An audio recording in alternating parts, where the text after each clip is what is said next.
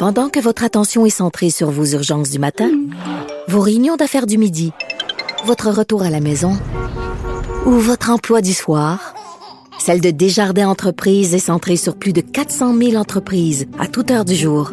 Grâce à notre connaissance des secteurs d'activité et à notre accompagnement spécialisé, nous aidons les entrepreneurs à relever chaque défi pour qu'ils puissent rester centrés sur ce qui compte, le développement de leur entreprise. Au bout du fil, il y a David Wissel, euh, PDG d'Uniroc et ancien ministre du Travail. Bonjour, David. Bonjour, euh, M. Robitaille. Euh, là, je veux parler du projet de loi 61. Vous avez été ministre euh, vous-même et puis, en même temps, euh, vous êtes un entrepreneur, vous avez travaillé, puis vous travaillez toujours euh, dans le domaine de la construction, notamment des routes.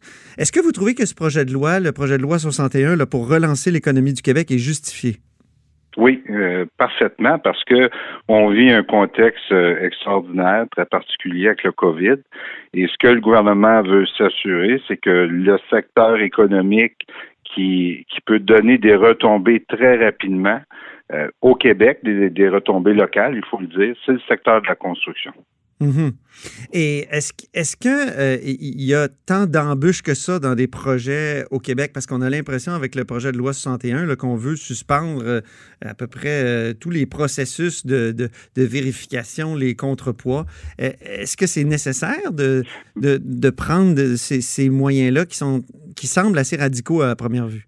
Ben, j'ai pris connaissance du projet de loi. Je viendrait modérer vos propos parce que le mhm. projet de loi, quand même, vise 202 projets qui sont vraiment bien identifiés.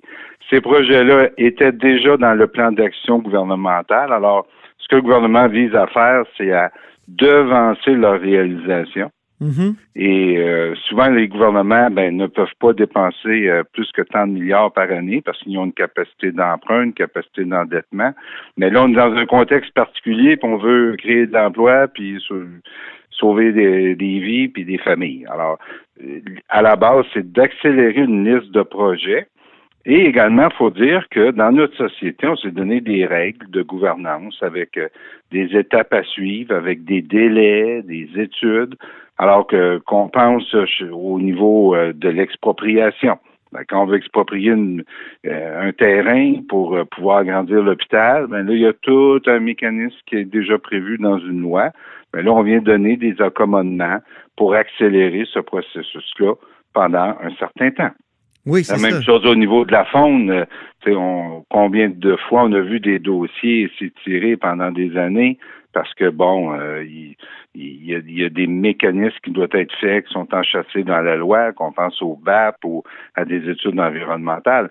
Alors, l'idée du gouvernement, ce n'est pas de réaliser des projets sans faire d'études environnementales ou mm-hmm. protéger la faune, mais c'est d'accélérer un processus qui, qu'il faut le dire, euh, au Québec est, lourd. C'est la même chose au niveau euh, des règlements municipaux. Souvent, euh, pour agrandir un hôpital, il faut changer le zonage de, municipal, le, règlement de zonage. Alors là, il y a tout un processus qui est dans la loi de l'aménagement qui qu'il faut suivre avec des délais puis des consultations. Alors, le gouvernement vise pas à soustraire les mesures de contrôle puis les, les procédés. Il vise à les accélérer. Est-ce qu'il y a des projets dans la liste des 202 que vous reconnaissez? Comme euh, que vous aviez vu quand vous étiez au gouvernement? Parce que les projets au Québec, des fois, c'est très long. On pense à la ligne bleue. ça a été annoncé par René Lévesque en 81, je pense. Oui, bien, la liste, comme je disais, j'en ai pris connaissance. C'est beaucoup, c'est beaucoup, beaucoup euh, de, projets dans le domaine de la santé. C'est des projets aussi au niveau de l'éducation. Euh, c'est sûr, c'est les deux gros ministères. C'est à peu près 55% du budget du gouvernement du Québec. Alors, il faut attendre qu'il y a beaucoup d'écoles puis qu'il y a beaucoup de, de, centres de soins de longue durée, des hôpitaux. Il y a également au niveau du transport collectif, vous l'avez nommé tantôt, le métro, mais il y a, d'autres projets également. Puis après ça, il y a des projets routiers qui, qui étaient, dans le fond, là, dans, dans, dans, la liste des souhaits des, du gouvernement et des gouvernements antérieurs, mais que là, qu'on veut devancer. Donc, vous en reconnaissez là-dedans des, projets? Oui, oui, bien sûr, bien sûr. Ben oui. Euh, j'ai la liste devant moi, par exemple, euh, l'autoroute 25 Nord, euh, ajouter une voie réservée à gauche euh, pour le transport en commun. Mais ça fait longtemps qu'on en parle. J'ai vu des choses sur l'autoroute 50. Il y, a, toutes sortes de projets. comme vous dites, c'est beaucoup de transport terrestre collectif, puis les deux ministères les plus impliqués. Mais c'est pas une liste qui est sortie du ciel, M. Robitaille. Non, hein? Parce que dans le plan, le plan, le gouvernement, puis pour l'avoir été, ben, il y a toujours une liste de projections de, de projets. Et cette liste-là, chaque année, le gouvernement, le Conseil du Trésor, puis le Conseil des ministres, ils, décident, ben, dans une grande liste, euh, c'est lesquels qu'on qu'on amène euh, dans l'année en cours. Puis euh, c'est comme ça, parce que le gouvernement ne peut pas réaliser tous les projets qu'il y a dans la liste maîtresse. Et en même temps, c'est un peu un fantasme du gouvernement de pouvoir dire on les fait, les maudits projets, ça fait assez longtemps, puis il y a tellement d'embûches. Donc, est-ce qu'ils ne réalisent pas un fantasme de bien des gouvernements d'accélérer la réalisation euh, en suspendant certains et en passant à côté de certaines règles euh, complexes, là, de, que ce soit environnementales ou, euh, ou autres? Oui, mais là-dessus, je veux vous corriger. Moi, dans la lecture que j'ai vue, ouais. j'ai pas vu qu'on passe à côté de toutes les règles. Mm-hmm. On vient les modifier, les atténuer. Pour que pour sauver du temps dans les délais, puis que entre le moment de la décision où on dit on fait le projet A, puis on commence la première pelletée de terre ou le, les travaux, mais qu'il y ait moins de temps. Mais je pense pas que le, gouvernement euh, Legault veut euh, retirer toutes les mesures de contrôle. D'ailleurs, dans le projet de loi, il y a des sections de reddition de comptes par rapport aux ministres qui sont tributaires des projets qui seront réalisés. Il y a une reddition de compte aussi qui doit être faite par un rapport. Et on parle de 202 projets, M. Robitaille. ces projets-là vont être suivis à la lettre, autant par, par euh, ce qu'on peut appeler les chiens de garde, les journalistes, l'opposition. Alors, je pense qu'il faut, faut mettre les choses dans leur contexte. Mm-hmm. On est dans un contexte vraiment particulier. Taux de chômage, il, on ne sait pas il est à combien exactement, mais 15-16 mhm. il y a du monde qui ne travaille pas. On veut stimuler l'emploi. Vous, dans votre entreprise, vous le sentez? Euh, ben, bien, ben, bien franchement, je dois vous dire que avant le confinement, le secteur de la construction au Québec allait très bien. Ben oui. Il faut, le dire, c'était le plein d'emploi au Québec, tout chômage autour de 5 tout le, le secteur de la construction travaillait à fond de train. Euh, présentement, nos entreprises travaillent encore à fond de train. Alors ça, c'est un autre élément aussi. Le gouvernement peut bien vouloir faire tous les projets, mais l'industrie de la construction, elle a une capacité à livrer un certain nombre euh, d'ouvrages. Ben oui. Puis on ben est dans la construction, on fonctionne avec des, des hommes et des femmes qui détiennent des cartes de compétences de la CCQ.